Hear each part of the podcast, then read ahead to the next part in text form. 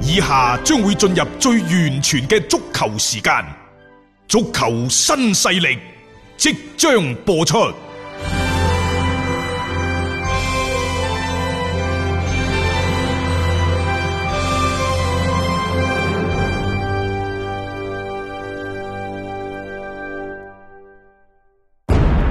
足球場，英雄地，幾多難忘時刻。攞翻住個波，從廣州太陽神到恒大富力，睇佢搞掂。從東較場驚天一射到亞冠加冕，從童話變成現實，從英雄變成傳奇。最偉大嘅球員，最不可思議嘅入球，勝敗之間只有一線。神奇之處，魅力所在，一比零啊，各位！只可意會，更可言傳。足球新勢力，時間嚟到傍晚嘅六點零四分，歡迎各位收聽今日嘅足球新勢力嘅節目。喺節目開始之前呢，同大家亦都播報下最新嘅疫情防控信息。四月十八號零點到二十四點，全省冇新增境外輸入確診病例，累計報告境外輸入確診病例為一百九十例。咁新增嘅境內確診病例為一例，喺深圳報告嘅湖北輸入嘅病例。截止到四月十八號嘅二十四點，全省累計報告新冠肺炎確診病例一千五百八十例，累計出院一千四百九十例，累計死亡係八例嘅。咁以上亦都係最新鮮嘅一個疫情防控嘅信息。咁今日喺直播室嘅現場啦，咁除咗大雄之外呢，當然亦都唔少得啦，我哋阿斌哥喺度嘅，啊，同大家都係帶嚟翻我哋呢一 part 嘅足球新勢力嘅節目啊啦。誒、呃其實喺禮拜五嘅時候呢，英超係開咗會嘅。嗯，英超開會講咩呢？就係嗰二十隊嘅球隊，大家就聚埋一齊，係就商討一九到二零賽季剩低嘅九十二場賽事點樣安排？怎麼辦。嗯，咁誒、其實未傾掂嘅，係因為有球隊呢，就希望喺八月甚至乎九月都踢踢完佢就得啦。即係拖幾耐都唔緊要。拖幾耐唔緊要，嗯但係亦都有球隊咧就希望，唉，唔好搞咁多啦。六月三號之前，就算幾難都好，係都要全部將佢踢晒。嗯咁冇話呢一個即係討論邊個啱，嗯邊個唔啱。但係大家有冇留意呢？就係、全英超取得嘅共識就係、無論幾咁艱難都好，嗯，今個賽季嘅賽事必須踢晒。踢完佢。踢完佢，嗯而家嘅分歧主要係幾時作為一個本賽季嘅終止嘅日期。嗯，呢度仲有少少嘅歧義。誒、但係喺呢一個球迷當中呢，有接近四成嘅人就覺得應該本賽季作廢就算啦。呢、個只係球迷嘅球睇迷法。嘅嘅立場啊啦，係咯，嗯另外呢，就有接近三成嘅人，具體咁講係百分之二十八嘅人，就仍然認為呢個賽季就必須係完成，但係前提就肯定要係喺健康部門嘅允許之下啦。嗯，好啦，咁而家講翻英超球隊，咁到底有邊幾隊波係要求六月底之前全部踢晒佢嘅呢？其實就好簡單嘅啫。嗯誒，暫時我哋唔知道。嗯，喂，但係呢，就嗰六大球會呢，就反對六月底之前必須踢晒佢。啊，佢哋覺得其實你六月底前你可唔可以做到先？即啊係可即係呢個係大嘅環境決定噶嘛。因為英超嘅嗰六大球隊，即係曼聯、曼城啊、嗯誒、即係 Big Six 利物啦浦啊係等等嗰班呢，嗯都唔同意話本賽季嘅聯賽就設定為六月三號，佢哋甚至乎覺得七月份甚至乎八月份，嗯總之一句講晒，踢完佢就得啦。係但係千祈唔好咧設定喺六月三號。但係點解六月三號係一個點呢？因為好多英超俱樂部擔心六月三號之後，好多球員就到期啦。嗯雖然之前國際足聯已經宣布咧，佢哋會引入啊特別嘅方式嚟保護俱樂部以及合同喺六月三十號到期嘅球員，但係而家英超仲未討論到咁細緻，嗯就係是否引入國際足聯嘅呢一個所謂特別嘅方式，嗯即係國際足聯允許你咁做。係，具體點樣執行？佢哋仲要去商議，同埋咧呢度可能就涉及一個所謂嘅多一事不如少一事啦。嗯即係如果你可以喺六月三十號之前搞掂晒所有嘅嘢呢，頭先所提到過嘅嗰啲係唔需要再考不慮過嘅。佢哋呢就會誒、呃、遵照國際足聯嘅指引，包括英格蘭嘅各級嘅俱樂部呢，都可能會喺嚟緊嘅呢一兩個月呢，嗯引入一個所謂嘅停擺條款。嗯，並且呢個停擺條款呢，就唔單止係應對今次嘅新冠疫情，又或者以後再遇到類似聯賽停擺嘅情況呢，都會做，嗯並且佢考慮得更加仔細，就係、第一喺呢一個所謂停擺期間，球員嘅合同點辦？又或者已經即將到期嘅球員，嗯佢嘅合約點辦？第二喺聯賽停擺期間，球員是否要馬上加入一個自動降薪嘅行列？嗯，因為可能英超佢哋自己覺得，喂，過去呢個零月其實佢哋係最難傾嘅。嗯你睇下意大利、西班牙、德甲嗰啲話降就啊降噶啦，係但整齊係英劃一啊超嗰啲啊似乎降得呢就相對係比較辛苦。嗯，起碼喺過去停賽呢一個幾月以嚟呢，就球隊係嘗試同球員去傾降薪嘅事宜，嗯但係進展嘅情況呢，就唔係咁理想嘅我啫。感覺佢哋仲要係好似係單獨每家俱樂部咁自己要去處理呢樣嘢，就唔似得話其他聯賽嗰邊呢。其實佢相對有一個整齊劃一嘅一個規格。規矩出到嚟，佢哋按照指引去做相關嘅嘢，或者已經有啲球隊係率先做咗表態，其他嘅球隊就相應跟進就 O、k 但係喺英超呢邊呢，似乎有冇即係暫時未睇到咁樣樣嘅趨勢。誒呃而家呢，全英超嚟講只有兩隊波，第一係韋斯咸。係第二係修咸頓。呢兩隊波嘅球員同埋教練組呢，接受咗全面降薪。嗯，阿仙奴同球員呢，就喺度協商當中，嗯但係其他嗰啲呢，就未傾嘅，包括其實曼城在內，嗯車路士在內，佢哋一想啟動呢，同球員嘅傾談，就係、如何降薪。但係包括你睇下奇雲迪布尼嗰啲話，喂，平時 你哋揾就揾晒啦，我點解要幫你班有錢佬去減人工啊？係。我點解要幫你慳成本啊我唔想益等等咗你班富人啊！佢之前就係咁樣樣嘅表態。但係實際上呢，誒、隨住聯賽嘅繼續停擺，好、多人眼中嘅富豪級嘅球隊，嗯包括絕大多數英超球隊呢，其實慢慢慢慢，你冇收入始終都係會爆雷，你冇收入呢，始終你都係會有問題出現嘅。嗯因為英超嘅運營係唔錯，但係英超嘅債主們呢，亦都 好多。呢所謂債主呢，係因為之前我哋覺得英超一路可以嗯推推推演落去，一路可以進行落去，嗯所以好多錢呢，就係、佢先俾咗你先嘅，嗯包括今年英超嘅嗰個轉播費、個即係版權費用暫時俾定你先，已經俾晒啦，啊唔係俾暫時啊，啊已經俾俾晒晒啦，唔俾要晒你扭翻出嚟已經好好彩啦。嗯其次，會唔會有好多嘅贊助嘅合約已經係俾晒呢？嗯，再其次，喂，你好多球迷買咗貴票，喺某種程度上，每一個球迷都可以話係你俱樂部嘅債。主啊，你要唔要退呢啲貴票先？啊所以，如果話萬一英超嘅嗰個賽事嗯係唔打的話，怎麼辦？嗯咁係咪所有嘅人都應該將佢哋已經吞咗落肚嘅嗰啲收入全部要嘔翻晒出嚟而呢？家就好大機會係咁啊，因為你要面臨就係各方各面對你英超嘅球會對你英超聯盟嘅一個追討嘅情況，因為你所有嘢你係按照合同去辦事嘅話，你冇辦法完成呢個比賽，你本身就係一種違約嘅行為。其次，仲有第二點，亦都最關鍵嘅，大家都知啦，英超人傻錢多，係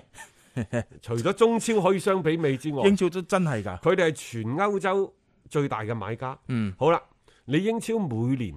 轉會窗口，你都向歐洲嗰度買入大量嘅球員。嗯當然呢個亦都唔係英超所單獨面對，其他俱樂部亦都會嗯面對相同嘅情況，就係即係嗰啲所謂三角債務啊。係即係譬如誒、呃 A.C. 賣人俾誒、呃英超啲球隊，英超係咪爭 A.C. 啊、嗯 a c 攞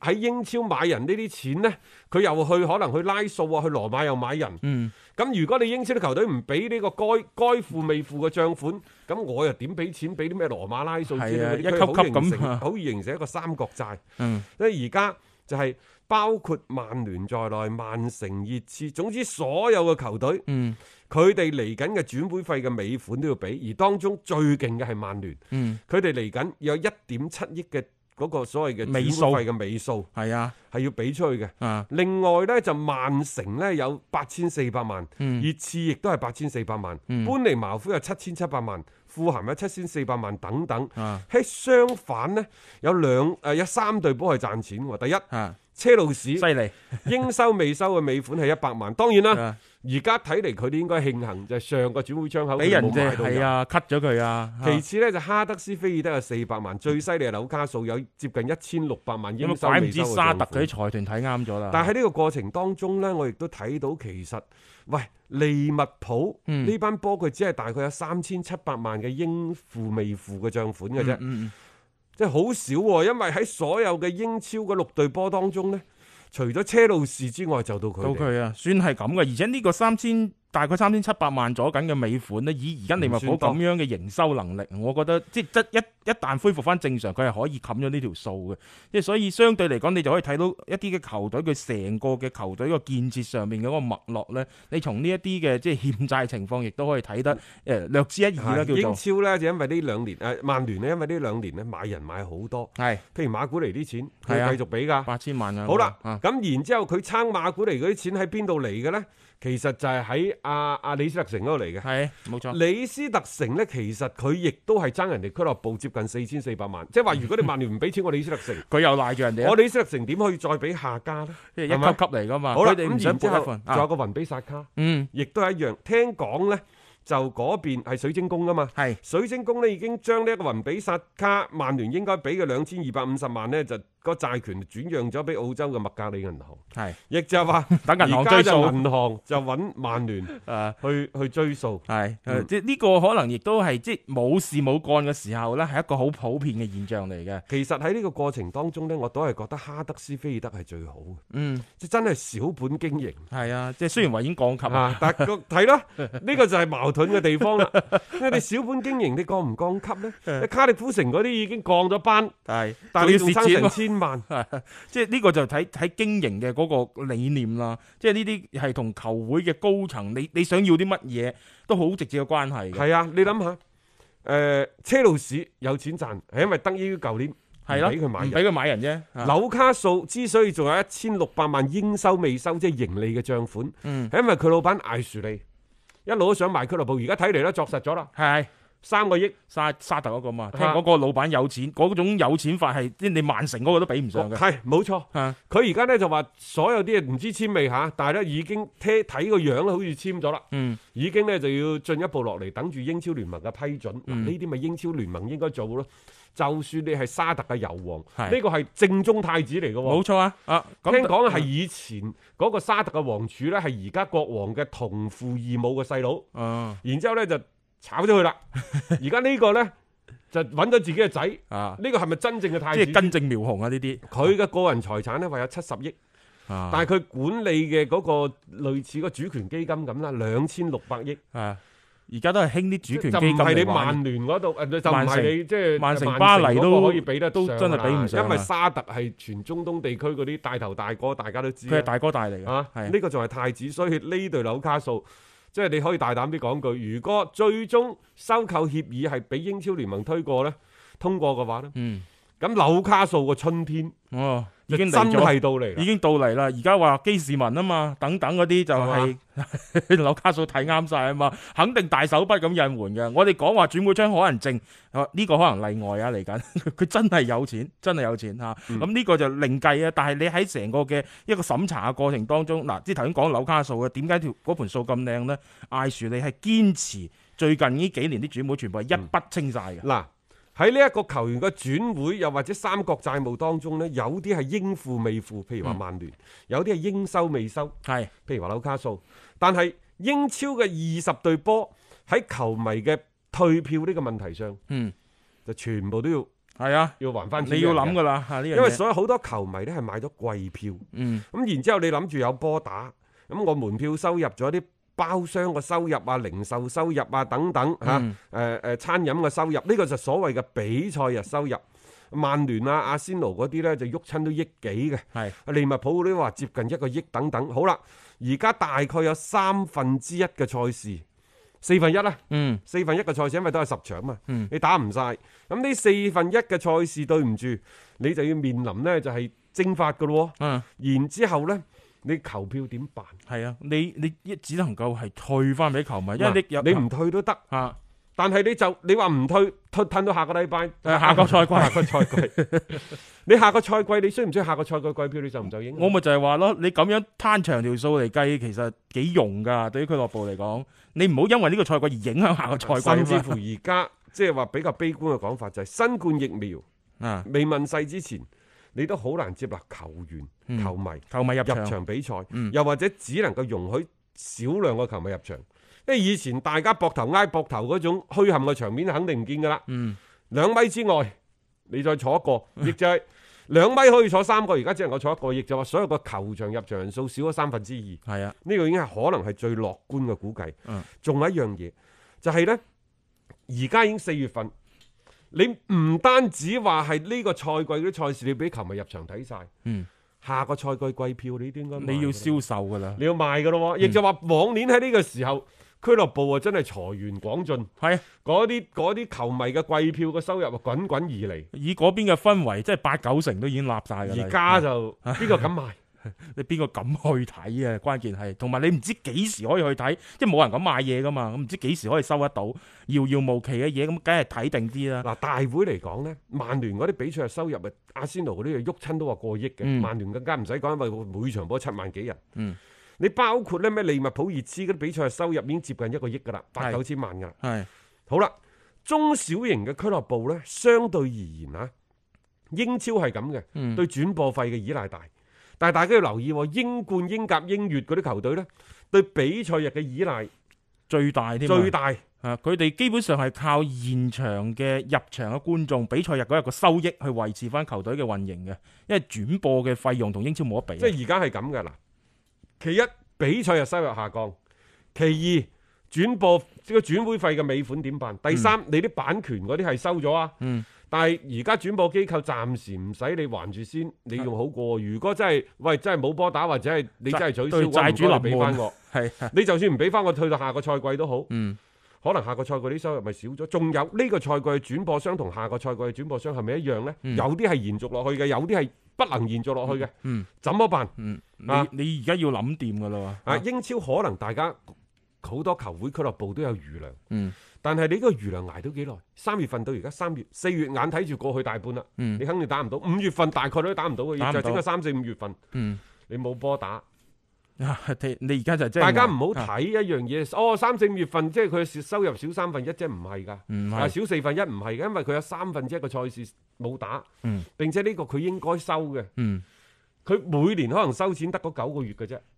係嘛啊？你而家冇咗有三個月，月要休整㗎嘛？係啊。啊你而家等如嗰三個月應該打波而冇打嘅，你係咪少咗三分一啊其？其實嗰、個嗰、個小，我覺得嗰個影響嘅幅度比大家想象中仲大係咯啊！嚇所以喺咁嘅財務壓力之下呢，球員是否減薪、減幾多，已經係成為咗個俱樂部維持生存嘅關鍵。嗯，嘿偏偏呢，英超班大帝們呢，而家唔肯減，嗯 個個 個都唔肯減啊！零落咁零 啊，係嗰啊個，佢而家除咗韋斯咸同埋修咸頓之 外呢，係個個都唔減，甚至乎呢就話英超各個隊長、嗯更衣室啲大佬呢已經拉咗個群，咁、嗯咧共商 對策，就話各隊都要形成攻守嘅同同盟。同盟係你可以你可以諗下，即係嚟緊資方，即係個俱樂部要減減人工嗰、個力度要幾大，嗰、係個難度有先能幾大。夠可以即係冚咗而家嘅嗰嗰嗰嗰條，你唔好話冚啦，相對減磅啊啦。而家佢哋降薪都係希望減磅嘅啫。啲球員點解點解佢唔減呢？啊，佢又大把理由嘅，聽落去好似係啱嘅。點解你哋每年咁多錢去買人？係你可唔可以將買人 啲錢就攞嚟支付我哋球員啲工資呢？誒嗯，即係有啲球員你甚至乎佢哋覺得啲泡沫嚟嘅咁虛高，咁嘅錢你都肯揞啦。咁點解我哋該攞嘅嗰個人工你唔俾到足係咧嚇啊？然之後，誒、英超啊，包括英冠、英甲等等呢，可能佢都喺醖醖釀一個嘅咁樣嘅嗯動議，啊！就係話喺呢一場新冠疫情未過去之前，又或者某年某月某日之前呢，就各個俱樂部都唔好相互之間去挖角，嗯，就等於變相達成咗一項呢，就相互唔買人嘅和平條約咁樣嘅。係，所以你可以睇到今年嘅轉會市場唔單止係今年，明年嗯啊轉會市場一定會下降。啊，萎縮萎縮肯定噶啦，球員嘅身價一定會下降，一定會貶值嗯，嚇、即係你諗下德轉嗰度已經全部下調百分之二十啦。冇錯啦。我睇唔止添啊！你下調百分之三四十，呢個係好大保概率守嘅事件嚟嘅，好嘅。保守嘅啫。即係今日咪有啲消息講話咩？ 不過當然呢個聽下算啦，話咩莫巴比可以用四千萬歐元去買，即係喺咁樣嘅時勢之下，聽下算啦，四千萬。但係你可以睇到整體嚟講咧，喺呢個轉會市場嘅價格嗰邊咧，肯定就唔可能再好似之前嗰兩年咁瘋狂噶啦，下下都起碼億幾兩億咁樣樣去起跳，先能夠買到一啲好頂級嘅球員。而家呢班頂級嘅球員可能亦都要面臨住佢哋嘅身價大幅度咧縮水嘅呢個現但狀。係嗱咁，所謂危機危機嗯，有危就有機，係。亦就係話一方面你可能被贊助商、俾版權商、俾啲球員、俾下家俱樂部追住你呢度俾錢，嗰度俾錢，嗰度俾錢，嗯，你走唔甩噶啦。但係另一方面呢，你又可能會係面對一個非常之有誘惑力嘅球員嘅轉會市場。嗯，你可能用過去一半甚至乎三折嘅價錢買到你心目當中心儀嘅球員。係即係睇你想唔想出手啊？你搏唔搏呢個時候搏唔搏仲有一樣嘢，你搏唔搏嘅就係你同當地嘅銀行關係如何，佢願唔願意俾授信 俾你，係 嗯啊呢個佢真願唔願意俾貸款俾你？誒好似所以皇我都皇馬呢啲真係好有優勢喎。你諗下多蒙特啊當初一新冠疫情一出嚟嗰陣時，即刻貸六千萬，啊然之後咪傳出佢話即係舊年想揾嗯誒曼聯想買新組嗰陣時，佢話得格連活特換係啦啊，換啦，你睇下眼光又毒。係即然係之後咧，佢嗰個動作又快，嗯係啊！而家你睇下邊個？當然啦，銀行而家可能全世界湧上門揾佢哋嘅貸款，呢個時候唔一定得啦。呢而個家就唔一定得，同埋效果條件唔一定好。所以嗰個時機啊，好重好緊要要，好緊要。嗱，而家就係咁，你買個球員真係平，你過去三折五折就買到噶啦。嗯，啊，佢哋可能迎嚟咗咧歐洲轉會市場嘅天貓雙十一㗎，而家全民瘋狂啊！係啊，即係睇你嗰班金主爸爸們啊，即係嗰啲球會啊，邊個嘅彈藥更加充足？呢、嗯個時候真係可以去趁低去吸納一啲咧好有質素嘅球你員買翻嚟。唔買啊？係啊，但係但係好多其實真係銀根短缺咯，即係佢想買係係好平，我知道好平啊，一睇下自己嘅荷包仲要欠債嘅，咁 你點樣樣出手咧？呢、個就係好多俱樂部佢即係比較頭痕嘅一個地方。譬如話母女，嗯母女可能水準不怎麼樣，嗯但係佢身後背靠咁龐大嘅中國球迷市場，嗯，你要唔要佢啊？係啊，佢喺西班牙打得係麻麻地嘅咋，係但啊係咧，愛斯賓奴都主動要求到佢續約一年。係啊即係而且而且今日即係炒到好興啦，英超多隊對母女產生興呢趣。個就呢、個就係即係瞄準咗佢身後嘅中國球迷市場嚟噶嘛。係啊呢、個巨大嘅商業價值，再加上而家英超狼隊啊、修咸頓等等背後嘅老細們，全部都係嗯中資中嘅資嘅老闆嚟。係冇錯，即係甚至乎講到似層層就係話，喂狼隊同母女即係某程度上面好契合啊，有中資背景啊，又誒有中國嘅市場啊、所以我就話危機當前，你既要安撫好俱樂部或者安撫好內部嘅員工嘅情緒，嗯俾佢哋呢食定心丸，同佢哋要描繪一個呢可能更加燦爛美好嘅將來。嗯另外，你就要佈局疫情過後如何復工復產。嗯如何搶佔先機，因為喺任何一場危機面前，肯定倒落倒下去一批人、嗯一批行業，但係同時亦都可能有一批行業重新，又或者係即將站起身。嗯你可唔可以屹立橋頭？啊咁啊，就真係好講究你個老細嘅眼光、嗯，膽量嗯，以及格局。係、當。然，仲有呢，就係你對呢一個時勢嘅判斷都時時勢造英雄啊嘛，即係有時有啲嘢既有失意者，誒亦都有成功者嚇、即係呢個睇你點樣樣去把握嘅啫。喺足球場上面同樣都係嘅，就算你整體嘅環境已經決定咗，呢、個你係好難去做改變嘅。但係喺當中，如果你揾到一啲契合點或者一啲嘅機會嘅話呢加以利用，即係分分鐘係可以喺呢一個嘅時間當中嘅突圍而出，係攞到一個非常之好嘅一個效果嘅。要足本回聽足球新勢力每日節目內容，可以喺喜馬拉雅 FM 搜索張達斌或者搜索足球新勢力。另外，仲可以搜索微信公眾號張達斌，添加關注，了解斌哥每日更新嘅公眾號內容。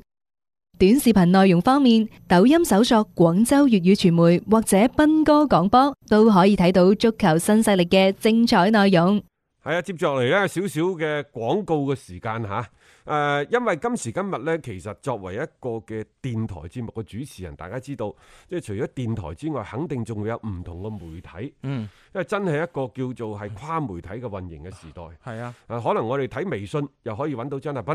啊睇頭條又揾到張達斌，啊睇呢一個嘅抖音嗰度又會揾到等等，係就唔係話我哋想跳嚟跳去，而係真係呢個世代嗯佢真係需要我哋咧進行唔同平台嘅一個跨媒體嘅運營。嗯所以喺度咧，請大家亦都俾分量兩分鐘時間，我哋交代一下。除咗喺電台每日六點傍晚嘅六點到七點播出嘅足球新勢力，除咗可以同一時間喺觸電 FM、喺喜馬拉雅 FM 可以通過電台聽到實時嘅廣播之外，嗯喺喜馬拉雅 FM 嗰度仲可以揾到廣州張達斌嗯，嗰度係可以聽翻我哋足本嘅節目嘅回放嘅。足足兩年嘅時間係啊嘅，所有節呢目個係可以聽到嘅，我哋係上邊累積咗四千幾，接近五千萬。多謝大家支持啦嘅播放量真係啊咁另外呢，就喺頭條呢度呢，即係頭條 A P P 嗰度呢，大家揾張達斌，嚇，係喺微信公眾號揾張達斌，又得㗎啦，都可以呢，就揾到我哋有關圖文方面嘅嗯一個啊誒一啲嘅宣發嘅渠道。觀啊點啦嚇，同大家分享啦嚇好啦，咁然之後喺抖音嗰度呢，大家就要留意我哋有兩個號，呢嗯兩個號仲唔係張達斌喎，一個係斌哥廣播，係一個呢就廣州粵語傳媒。呢兩個我哋一個係個人號，一個係公司號。係啊，喺喺抖音嗰度呢個鏈路相對會長啲，咁、嗯但係呢，就誒、呃同樣喺頭條係嗰度，包括咩西瓜視頻啊、抖音火山版啊等等，你揾翻斌哥廣播都揾到噶啦，嗯全部通晒嘅，係嗯佢哋內部係通晒嘅。咁喺、上邊呢，我哋就會有好多嘅短視頻嘅內容呢，同大家即席分享啦。然之後逢禮拜日六日嘅晚上二十九一點點呢，嚇，我哋都會同大家帶嚟呢，就喺抖音方面嘅視頻版嘅直播啊。嗯琴晚加碼啦，我哋加到十一點半有多。係。啊，你今晚可能只好勤會力長都唔會短嘅啫。 O K 啊，係啊，咁大家記得啦，喺抖音嗰邊搜索翻斌哥廣播呢個號呢，就喺晚上嘅九點鐘會有呢個視頻直播，同大家一齊啦去傾波經，一齊啦去吹吹水噶。